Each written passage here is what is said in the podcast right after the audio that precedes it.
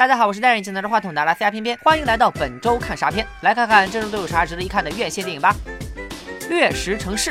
作为春节前最后一部好莱坞大片，这部电影的 title 吓死个人，《指环王》《霍比特人》系列的原班人马打造，彼得·杰克逊担任本片制片人、编剧、监制，视效出自世界顶尖特效团队维塔工作室。故事讲的是在几千年后的未来世界，核战爆发几乎毁灭了人类文明，人们生活在可移动的城市里，有点像宫崎骏老爷子的《天空之城》和哈尔的移动城堡。不过掠食城市里的城市长得比较硬核，女主大家可能比较陌生，但是试问谁不认识雨果·维文呢？既然是顶级特效团队制作，那视效当然没得说，往大了说，画面宏伟壮观，近看细节也。毫不含糊，看惯了赛博朋克的观众正好换换口味，尝一尝这波复古的蒸汽朋克。虽然本片目前的评价一般，无论 IMDB 和豆瓣都是刚刚及格，但偏偏还是会去电影院看的，毕竟这也是喜剧片扎堆的贺岁档里为数不多的科幻片题材了。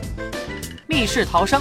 作为一个国家一级悬疑片爱好者啊，（括弧我自封的），对于这部豆瓣评分七点四的小成本悬疑片，我还是很期待的。密室逃生童叟无欺，既然叫这个名字，就绝对是讲密室里发生的事。六个陌生人参加密室逃脱的游戏，第一个成功的人能获得巨额奖金。结果他们发现这个游戏没那么简单，是真的会死人的。从预告片来看，密室有两张地图，一个冰天雪地，一个汗流浃背。这这难道就是传说中的冰火两重天吗？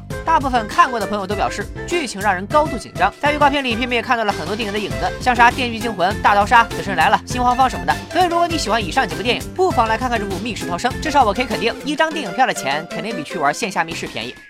我想吃掉你的胰脏。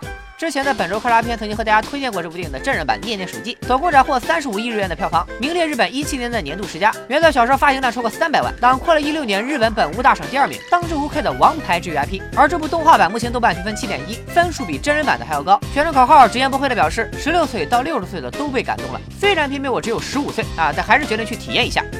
一条狗的回家路，都猪年了，怎么上映的还是狗狗题材的电影呢？不过转念一想也能理解，要是有人拍一只猪的回家路，好像也挺不像话的。如果拍一只猪的使命啊，那肯定是个美食节目，什么培根啊、火腿啊、香肠啊。说饿了，狗狗电影一直都比较讨巧，因为狗狗自带话题、自赚眼泪，即便剧情没啥悬念，能够轻易猜到结局，你也会忍不住看得一把鼻涕一把泪。瞧我说啥来着？烂番茄观众评分大栏，爆米花指数有百分之八十九，IMDB 依旧走冷酷的画风，给出的分数刚过及格线。一条狗的回家路是一条狗的使命的姐妹篇，如果没有动物来回来去的转世，讲的是一条狗无意间走丢，然后历尽千辛万苦也要回家的故事。狗狗主角和偏偏一样，小时候贼可爱，长大之后就拥有了健美的身材。爱狗人士们走过路过不要错过。家和万事兴。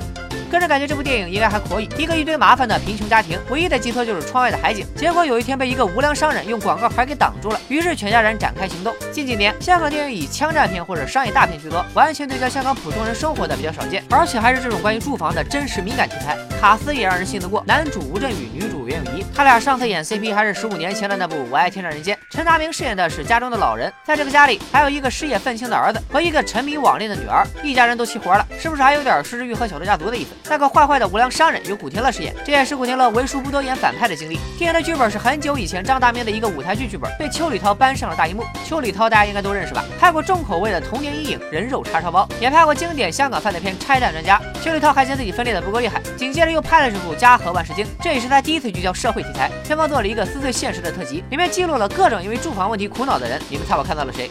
还挺会追热点的嘛，《森林奇缘》。乍一看这画风，还以为迪士尼又出新动画了。定睛一看，才发现居然是乌克兰拍的，总觉得有一股浓浓的山寨气息。钢铁飞龙之奥特曼崛起，可能你会有一个疑问：如果是奥特曼系列，为啥不叫奥特曼之钢铁飞龙呢？后来我一查微博才发现，这居然是一家叫蓝狐的国内动画公司做的，并没有得到日本版权方的授权，人家还打官司告蓝狐侵权，官司还打赢了。但是蓝狐在一七 年就已经上过一部盗版奥特曼电影，叫《钢铁飞龙之再见奥特曼》，票房豪取四千万。虽然奥特曼不是偏偏的童年情怀，但真心感觉这种行为简直就是给国人丢脸。咱们华夏文明五千年，免费的优质 IP 千千万，有必要抄人家日本的奥特曼吗？好好学学人家大圣归来和白蛇缘起吧。这周的电影总的来说还是有一定可看性的，除了年前最后一部好莱坞大片《掠食城市》，悬疑片爱好者可以选择《密室逃生》，爱狗人士必看《一条狗的回家路》。看完念的手机真电影还不过瘾的，再来一部动画版的《我想吃掉你的胰脏》。港片爱好者可以试试《家和万事兴》，据说别有一番风味。好了，这周就说这里吧，咱们下周再见，拜了个拜。